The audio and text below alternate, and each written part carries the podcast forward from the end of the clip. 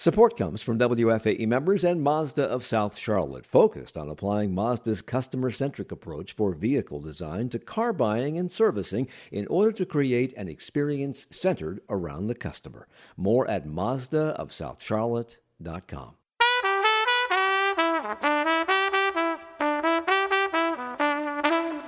This is Charlotte Talks. I'm Mike Collins. Even if you've never been to Europe, you may feel like you know some of its more famous sights thanks to the work of Rick Steves. Steves, of course, is a mainstay on public television with Rick Steves Europe, TV's most watched, longest-running travel series.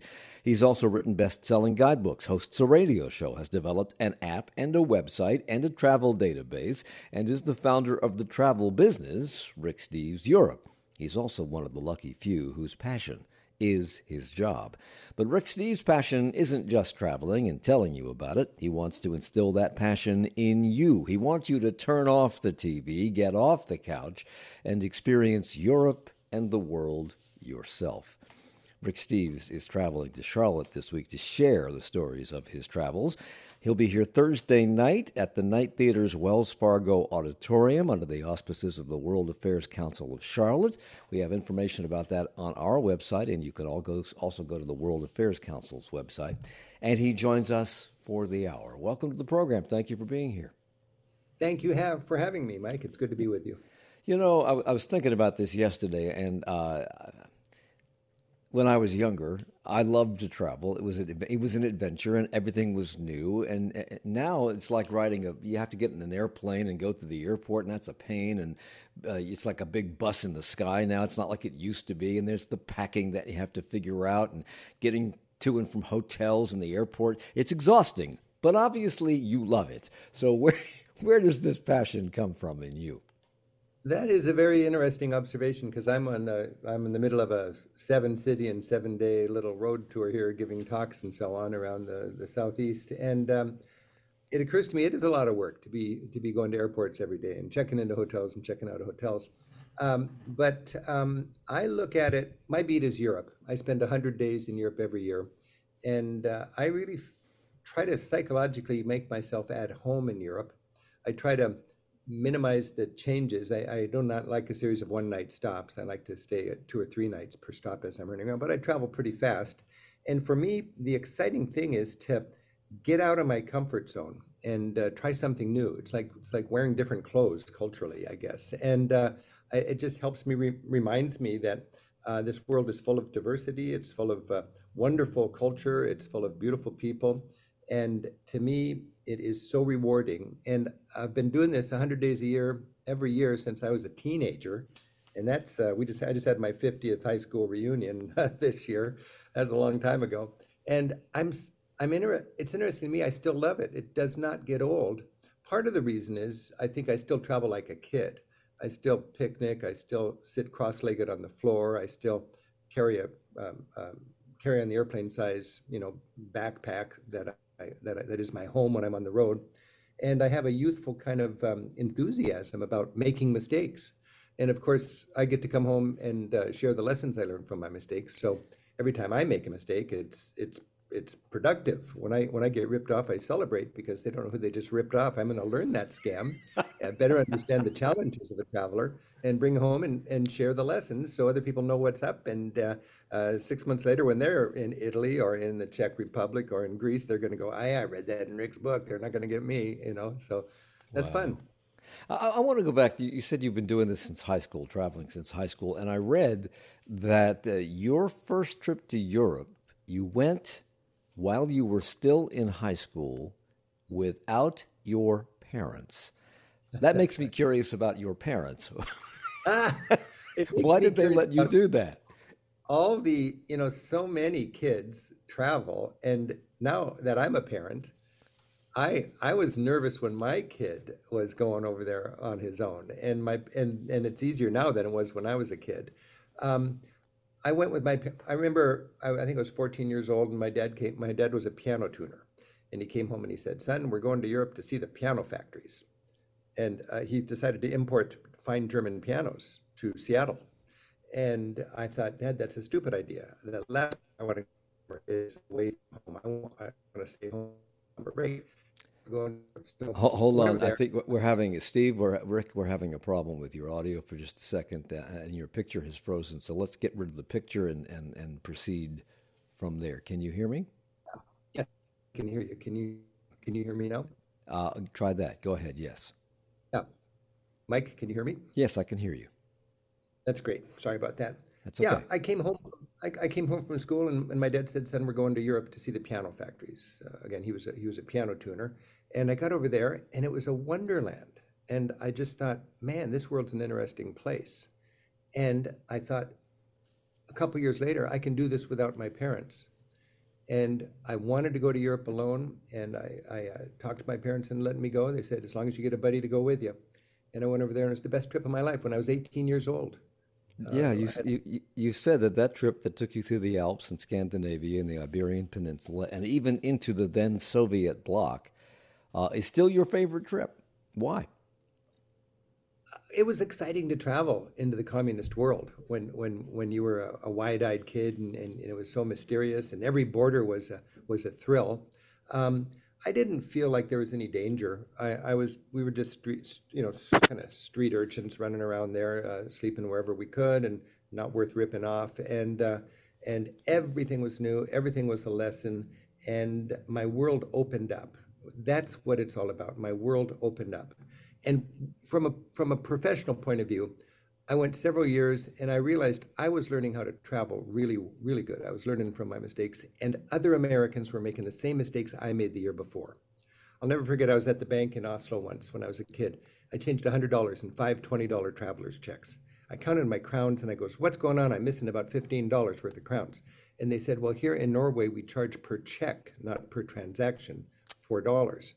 And I thought, and he said, "So next time you should come back with a $100 check instead of 5 20s. You see what I mean? So the next year I came back with a $100 check and I saved all that money.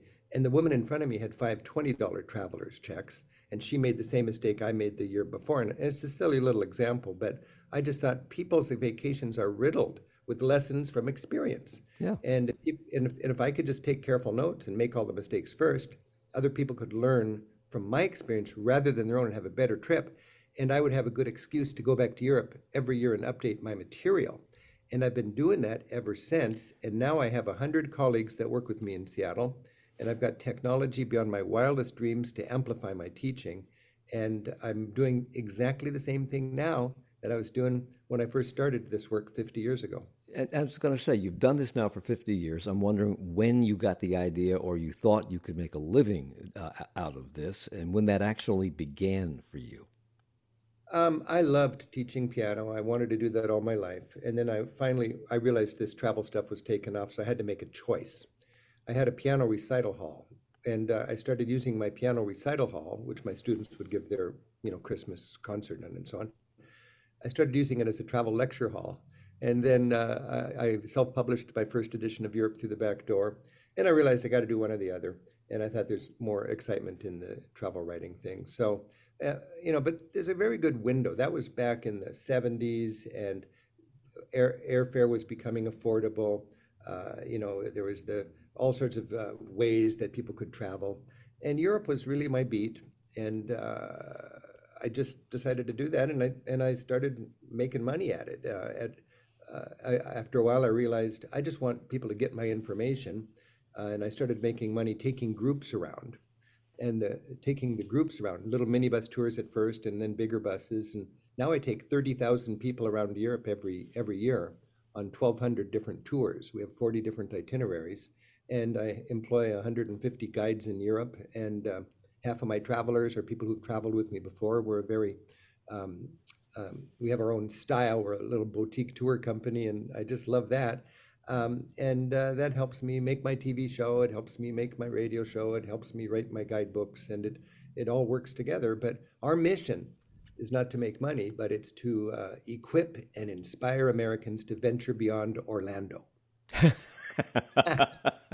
I don't know why they have that Epcot Center Circle of Nations or whatever they call it. No, yeah, you know, nothing against Orlando, but go there 4 or 5 times and then consider Portugal. It won't bite you. You know, there's a lot of Americans that just need a dose of curiosity, and they would love to go to France if only they would ever do it once. But it strikes me that you're one of the people that helped put PBS on the map. You're there all the time. You're ubiquitous. You're up there with Julia Child and Bob Ross and Big Bird, Cookie Monster, LeVar Burton's Reading Rainbow, Fred Rogers, of course.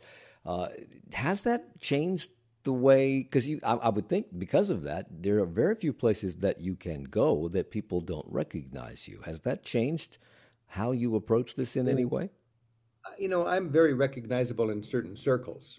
You know, if I go to I was just in Naples, Florida 2 days ago hosting a symphony, and everybody knew me there because they're all travelers. If I went to a NASCAR racetrack, I don't think anybody would know me. You know, there's just different strata in our society. And among travelers, I'm really well known. You know, among, you name it, other slice of society, people wouldn't know who I am.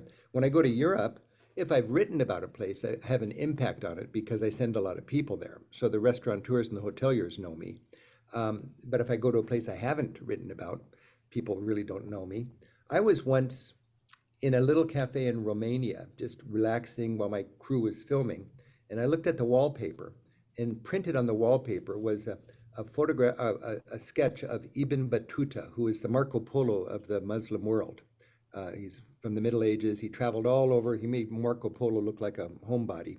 And it said on the wallpaper, Ibn Battuta was the Rick Steves of the 12th century. And that is so absurd, you know, but the point, it blew me away, the thought that, wow, people pay attention to what I do. And now more and more, I meet people from India or Malaysia or whatever, and they are all excited to see me because they follow me on YouTube. But I consider my world public broadcasting. That's my demographics. That's where I love to teach. I'm so thankful I've got a spot on public television. We've lots to talk about. Travel tips for you if you're interested in making a trip to Europe, which you should be by the end of this conversation, and how to control costs and how to pack, etc. It's all upcoming in just a moment or two. He'll be in town, by the way, on Thursday evening at 6. Under the auspices of the World Affairs Council. They bring people in from all over the world all the time, and this is your opportunity to hear him speak in person and even have dinner. And there's more information about that on our website and on the website of the World Affairs Council. He'll be here Thursday at 6 in the Wells Fargo Auditorium, which is downstairs where the Knight Theater is. The Knight Theater, of course, is part of the Beckler Museum, that whole complex down there in South Tryon Street. We're going to take a break. Coming right back. It's Charlotte Talks on WFAE. Support comes from WFAE members and Mazda of South Charlotte, using Mazda's customer-centric approach to cars to create a car buying and servicing experience where the customer is the center of their business. More at mazdaofsouthcharlotte.com. It's Charlotte Talks on WFAE and WFHE. I'm Mike Collins. I think we have our technical problems ironed out. Rick Steves is our guest, host of Rick Steves Europe on PBS, and guidebook author and a man of many travels, shall we say. You are there. Is that right, Rick? I am here, and I'm sorry about the technical problems, but I hear you loud and clear. It's okay. So that very first trip to Europe that you took when you were a kid in high school without your parents, you said you did it on $3 a day, and that was in 1973. I remember being in a little Tuscan town in Italy in 1982, working for public television, as a matter of fact, doing a documentary. And we could not spend the per diem. And, you know, in public television, they don't give you much of a per diem. But we couldn't spend it. We couldn't spend it because everything was so inexpensive. Clearly, you couldn't travel Europe on $3 a day. If you had to do it on an extreme budget today, what would it cost you? You know, most of us stay in hotels, and that's the real expensive thing. If you can stay in places that rent by the bed instead of the room, you know, the Y, youth hostels, mountain lodges, institutions like that, it can be $30 a night for your accommodations, and then the cost of groceries. And usually if you stay in a youth hostel. By the way, they took the word youth out of the system now. So if you're alive, you are young enough to youth hostel. But, you live for a budget traveler these days lives for the cost of a bunk bed in the youth hostel and groceries, and you got a kitchen there where you cook with the other travelers. I just hiked around Mont Blanc, and, there's mountain lodges every night. And for a very reasonable price, you get a dinner and a bed in the mountain lodge, and you have the greatest hiking I've ever had in my life. So there's ways to do that. But most people get a budget hotel, and then they rent a car or use a train pass, and they travel around. And it's affordable. I'm selling more books and more tours now than ever, and people who organize their lives to afford to travel, assuming they're well employed, they can travel. And the trick is, everybody's asking me for budget tips. We're all going to spend the same $10 to get into the museum. What I can do is help people get double the experience out of that visit by understanding the context of what they're seeing. That's huge. When you go to the aqueduct in southern France, the Pont du Gard, for a lot of people, it's just a photo stop. Oh, that's an ancient Roman thing. Look at that. I guess it carried water. Well, you got to know that what you're looking at is the most scenic bridge in a 30-mile-long aqueduct engineered by Romans 1,800 years ago to bring water into the city of Nîmes using gravity instead of the sweat of peasants. And it's designed to lose 1 inch every 100 yards for 30 miles. And there's a little square man-made river on the top of that structure. And you look at that, and then you go to the city of Nîmes, and you look at the end of that 30-mile-long structure, and you think of the jubilation on that day, 1,800 years ago, when water gushed into the city, and how people in Nîmes thought, well, we lost the battle to Rome, but now we're on the winning team. We got stability, we got roads, and we got running water. Yeah. There's a one-minute tour guide attempt to give you context so that when you see that pile of old stones, you go, wow. We were talking about people liking to travel in comfort and staying in nice hotels, et cetera, and you talk about getting out of your comfort zone and really enjoying the local life, which we'll talk about that. But one of the things you did early in your career was you went to places where you say you were afraid to drink the water or eat the food because you thought you might get sick, and you talked about sleeping in rooms with dirt floors. You say it sounds horrible today, but man, that was good travel. Help me understand that. Okay, well, that was a long time ago, and I'm not advocating that, but I do miss those days. I got to say, but all of us are older now. We have more money. We don't want to. We're more risk averse, and so on. We have our comforts. I have certain standards where I'll spend a lot of money to save some time. For me, time is a limited commodity. We Americans have the shortest vacations in the rich world. And we need to use our time smartly as well as our money. I'll spend $100 for an Uber ride to go straight from my hotel in Madrid to straight to my hotel with my bag in Toledo, rather than take a metro to the train station, wait for the train, get on the train, go to Toledo, and then hike up the hill to the hotel. I'll go doorstep to doorstep. I'll save an hour of my precious vacation by just using an Uber. That's a splurge to me that's well worth it. When I say get out of your comfort zone, I'm not saying leave the comfort of a hotel. It's not physical comfort. It's cultural comfort. What I advocate is looking at culture shock, Mike, as a constructive thing. A lot of people try to avoid culture shock like it's something that you want to not have. Culture shock is the growing pains of a broadening perspective, and it needs to be curated. And as a travel writer and a tour guide and a TV host, I love to get people out of their comfort zone so that they then better understand that culture, and they come home with the most beautiful souvenir, and that's a broader perspective. And that's one of why you advocate travel to Europe, and you have said that one of the goals of travel should be to get to know people and to realize that Americans are not the norm. Explain that. Yeah, well, if you lived in the United States and you had no passport and you never went anywhere else, your worldview would be shaped by commercial news media, and you would very likely be more afraid of the rest of the world than you would be if you traveled. Again, I've spent 100 days a year living out of a carry-on airplane-sized suitcase, hanging out with people who find different truths to be self-evident and God-given, and I love that.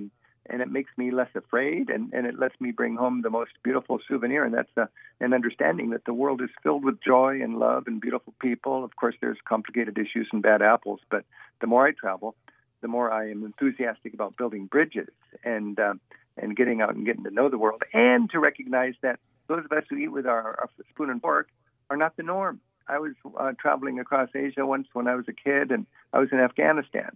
I was at a cafeteria, and the man sat down and joined me at lunch. And he said, "Are you an American?" And I said, "Yeah." And he said, "Well, I'm a professor here in Afghanistan, and I want you to know that a third of the planet eats with spoons and forks like you. A third of the planet eats with chopsticks, and a third of the planet eats their food with their fingers like I do, and we're all civilized just the same." I thought, wow, that guy's right. He has a chip on his shoulder about this. You know, every lunch he sits down and he tries to tell the tourists that people who eat with their fingers are just as civilized. And I thought about that. And I ate with my fingers for the rest of that trip through India. And it became quite normal, and it was a beautiful thing. It was organic. The fingers were what God gave me to nourish myself, not sticking a dirty metal utensil in my mouth with my food. It's a different cultural approach that's not right or wrong. But it's important that we don't think spoons and forks are the norm. You know, actually, people who sit on a toilet are not the norm. Most people squat without sitting on anything, and we would think that's less civilized, but it's really not. Now that we've really bursted people's bubbles here about getting out of their comfort zone, and you encourage them to go beyond Orlando, so let's talk about something tame. Let's talk about something that a first-time traveler, a first-time to Europe traveler, should do. How would you suggest they structure that adventure? Do you start with visiting one city, one region, one country? Do you do it on your own? Is it best to book a tour? How would you approach it as a first-timer? Well, everybody has the choice to take a tour or do it on their own.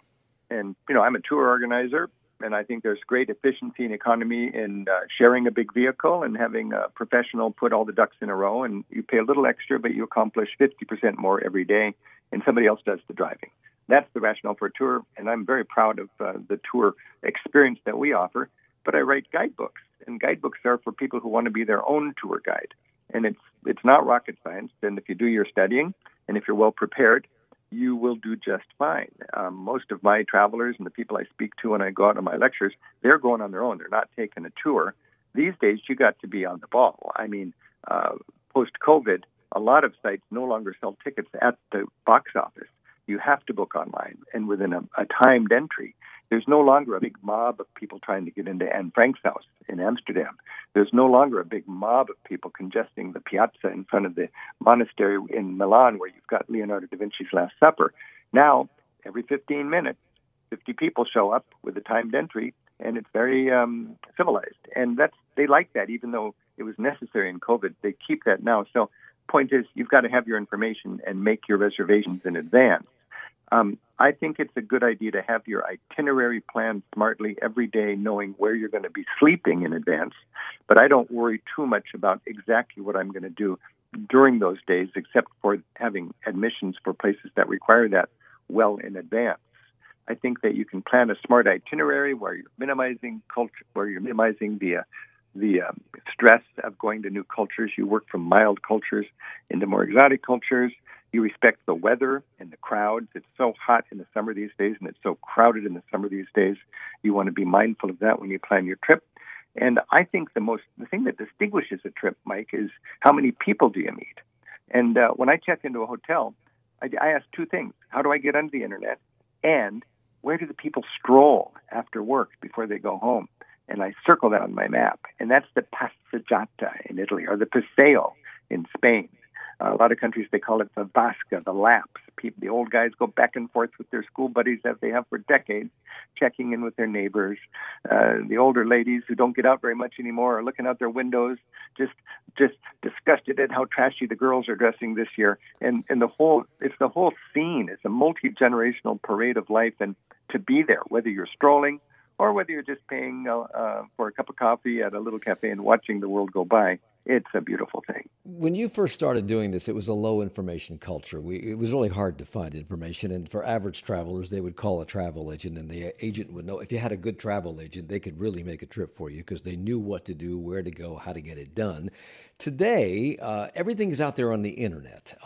There's Yelp, and people write reviews of their trips and the places that they've been, and they have no references. They have no expertise necessarily. They're just telling you what they experienced, and people take it as the God's truth.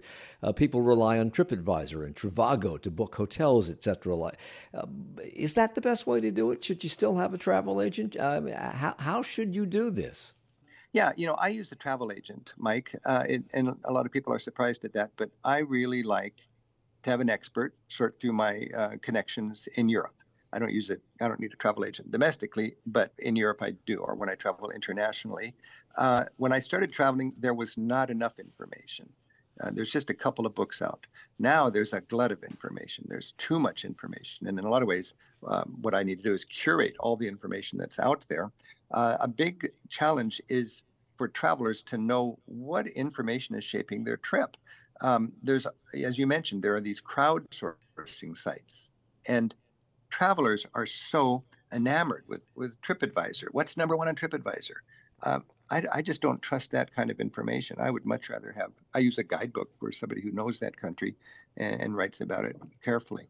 But you do need information. You've got to equip yourself with good information and expect yourself to travel smart, and you can. What impresses me is how many travelers just stroll around Europe with no information and their trip is a fiasco.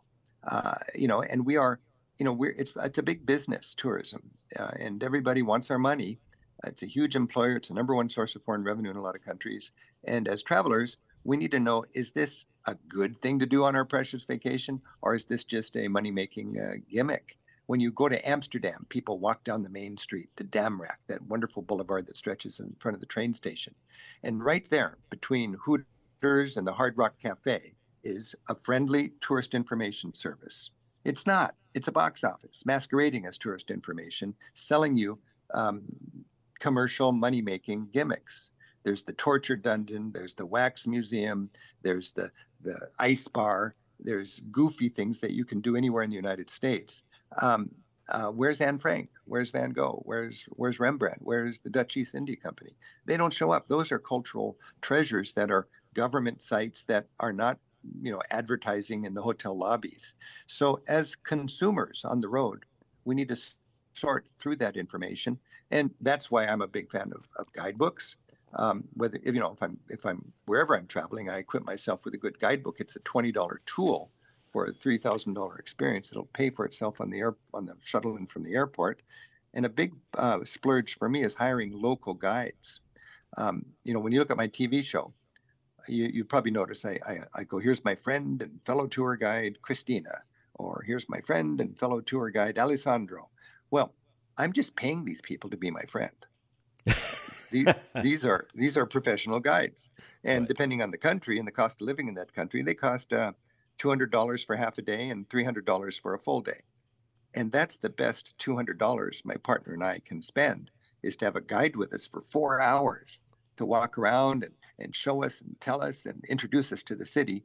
And I think it's a beautiful thing. I do a lot of that. You also talk about second cities. When people travel, particularly for the first time, they want to see the hot spots, Paris, Rome, London, right, etc. But you say, instead of going to Paris, go to Lyon. Instead of going to Edinburgh, go to Glasgow. Instead of going to... Is that for a second-time traveler, or should that be your first trip, the second cities? Well, I would just remind people, if you go to the famous places during peak season, you're going to experience terrible crowds. It's so crowded. Everybody's going to Barcelona. Everybody's going to Amsterdam. Everybody's going to Venice. These are great places, but think about seeing them smartly. To me, there's two kinds of travelers, those who wait in lines and those who don't wait in lines. If you're waiting in a line, you're messing up, and there's ways to get around those lines. If I'm in Athens and I want to go to the Acropolis, I'm very mindful of the fact that if there are 3 cruise ships in port today, there's 3,000 tourists on each ship.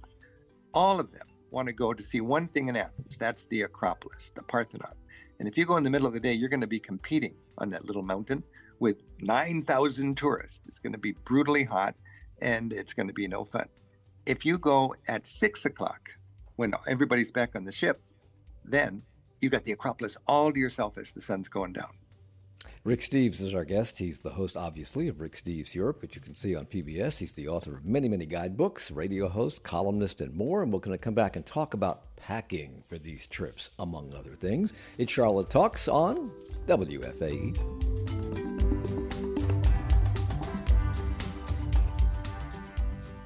Support comes from WFAE members and Mazda of South Charlotte, incorporating Mazda's customer-centric vehicle design by making the customer the center of business to create a better car buying experience.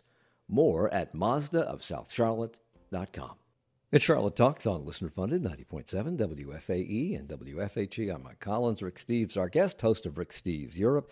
He will be in town on Thursday evening at 6 at the Wells Fargo Auditorium. That's downstairs in the Knight Theater on behalf of the World Affairs Council. And you can get information about his appearance and go to it if you'd like by going to our website or to the World Affairs Council's website.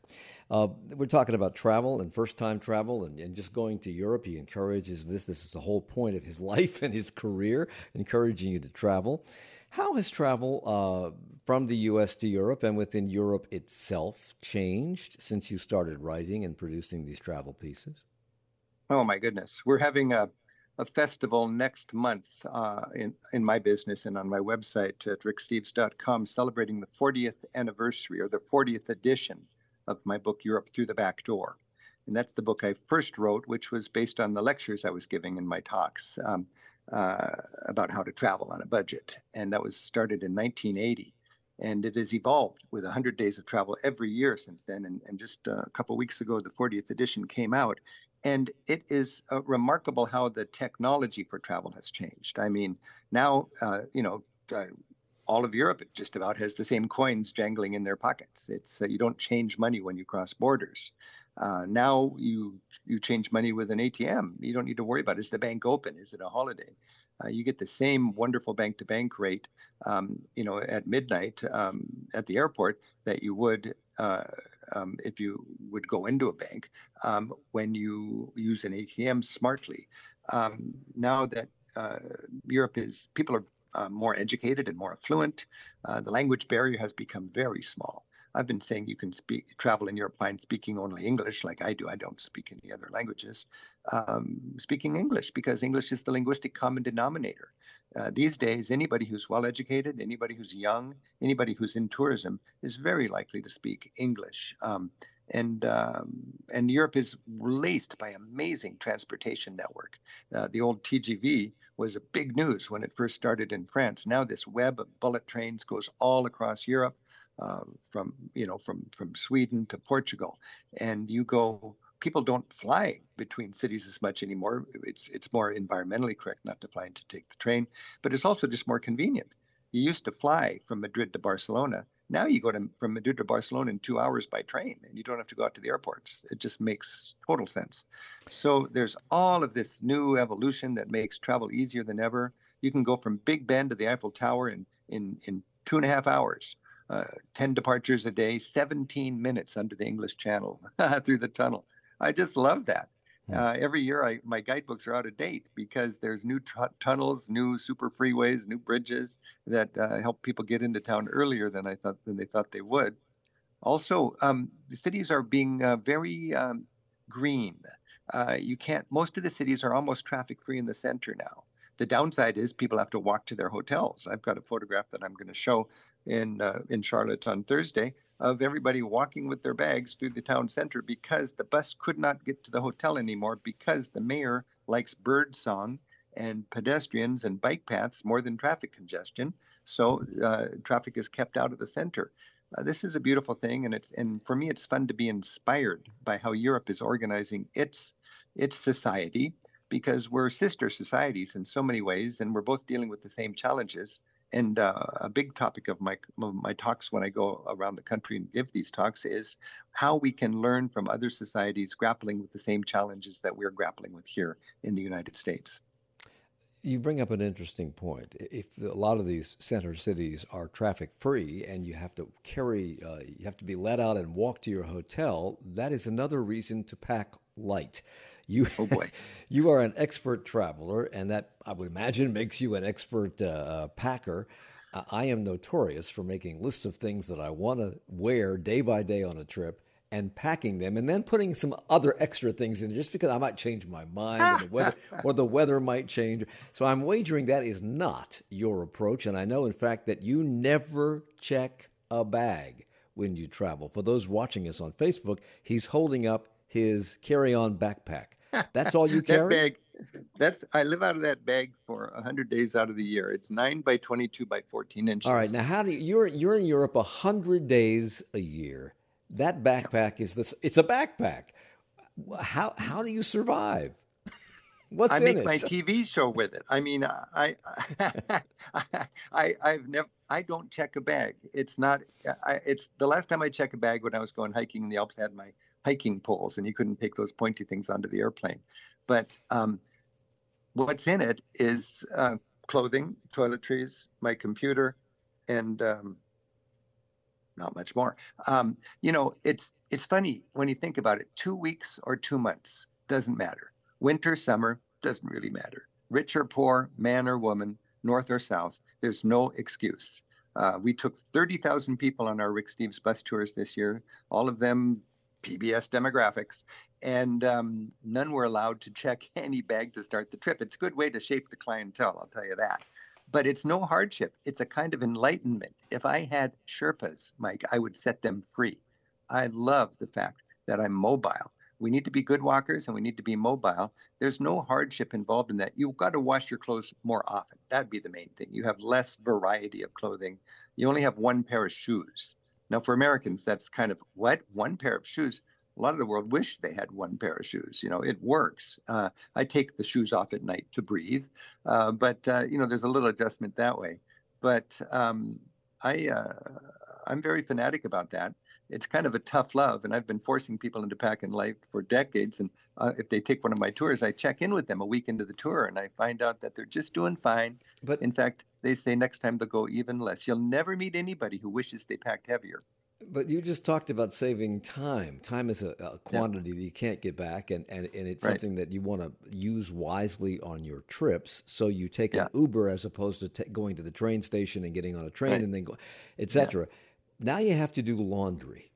That takes time. Mike, you're thinking of excuses. You're just afraid of packing light. Yes.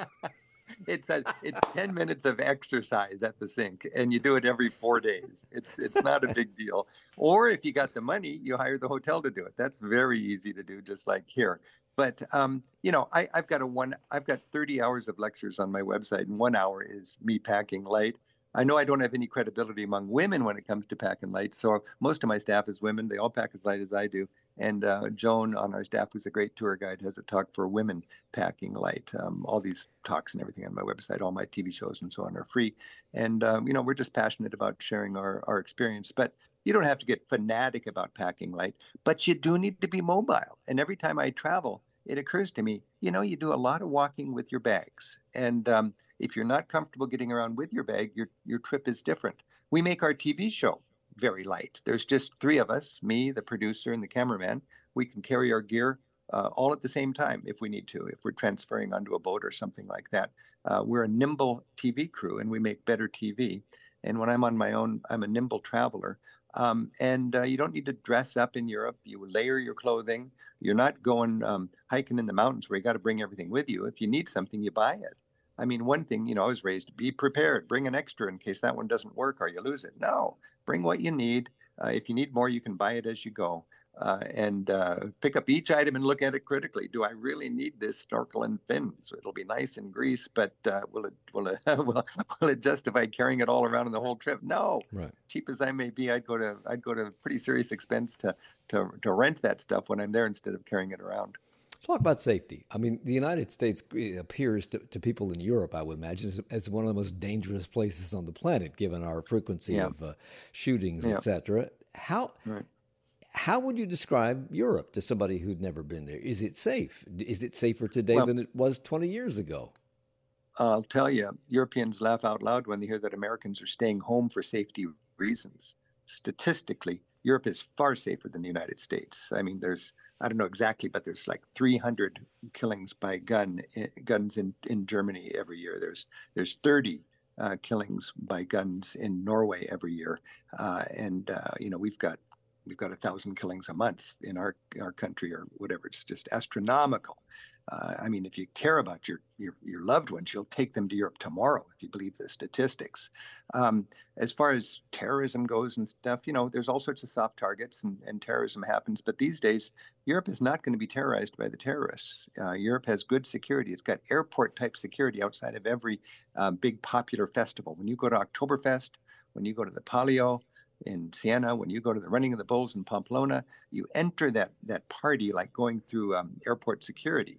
And you feel comfortable. I was just in Poland. A lot of Americans are afraid to go to Poland now because of the war in Ukraine. Makes no sense at all. Why would you penalize Poland because it's on the border with Russia or the Russian, world? I want to connect with the Polish people. I want to help their economy, and I want to learn about Poland. We have a thriving Poland tour program that we've just kicked off since the war started. So Americans, a lot of times, they overreact to the risk because they let other sources make them afraid. I remember a time, Mike, when people said "bon voyage." Do you? Yes. And now, what do they say? Have a safe trip. We'll pray for you. Yeah. You know, I don't know where that came from. And when somebody tells me have a safe trip, I'm inclined to say, well, you have a safe stay at home, because where I'm traveling statistically, and I know statistics are optional these days in the United States, but statistically where I'm traveling, it's safer than where you're staying. And if we really care about safety, we'd realize the best thing we can do for national security is get out there and get to know the other 96% of humanity. You say that travel makes the world safer. It really does. And if you stay at home and if you've never talked to anybody that is out there, you're very likely to be made more afraid than you need to be. There are a lot of frightened people, but people who travel are not frightened. I routinely go to Europe, and there's things you can be stressed about. How am I going to find a hotel? How am I going to not get COVID? How am I going to get into that site before it closes? There's things that are concerns, but my physical safety, I don't take risks.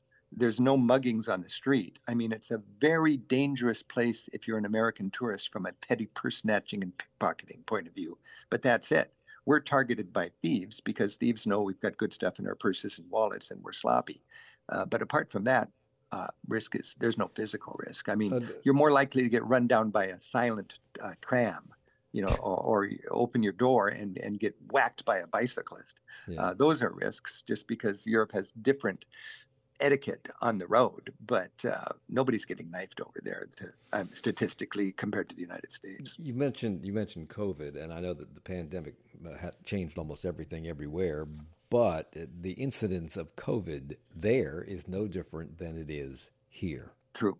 Yeah. Okay. And it's very interesting for me because this is a complicated thing because what butters my bread and employs all my 100 people in Seattle is our tour program.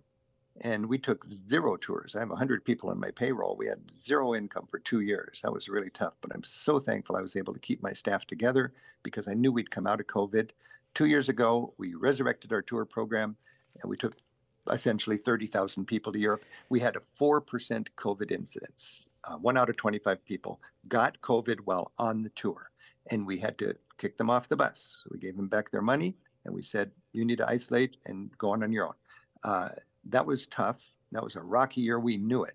Last year, we took 30,000 people on our Rick Steves tours, and 2% had COVID. That was a good trajectory, half of the COVID rate. This year we are we're almost sold out for this year now, another 30,000 people, and we're hoping that COVID is nothing. Europe is ignoring COVID now. If you get COVID, you've just got a cold, and I don't know exactly how that's going to pan out, but I'm feeling really confident about that. But I would say that we can minimize our exposure to COVID. When I have a pretty good cross-section, Mike, of where COVID is for travelers in Europe, because we had 40 different itineraries all over Europe. And clearly, the highest incidence of COVID for our tour program was in Ireland. Why? Pubs. People going to the pubs. No ventilation, lots of music, lots of loudness, people talking right into each other's face. A lot of people maybe not getting their vaccinations. And we had far more instance of COVID per person in Ireland than we had in Spain or in Italy or in Greece. You're not going to get COVID licking your gelato on the piazza in Rome.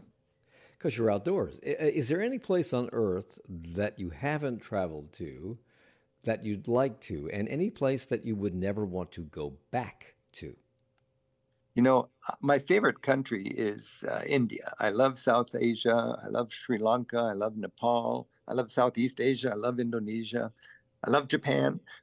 But ever since I've decided to be Mr. Europe, you know, I've got a responsibility. And if somebody gave, I love to go to the South Pacific. I've never been there. I dream of going there. If somebody gave me an all expenses luxury paid trip to the South Pacific for 10 days, my first thought would be, 10 days, geez, I really need to go back to Sicily or Portugal and work on that guidebook.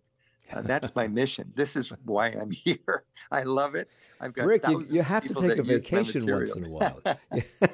I'm taking a vacation now. Post-COVID, I've finally started to take vacations with my girlfriend, and I'm doing it in Europe. And what I'm doing, Mike, is I'm learning that there are dimensions of travel that I never realized within Europe. Venerable long-distance hikes, hiked around Mount Blanc. It was a great vacation.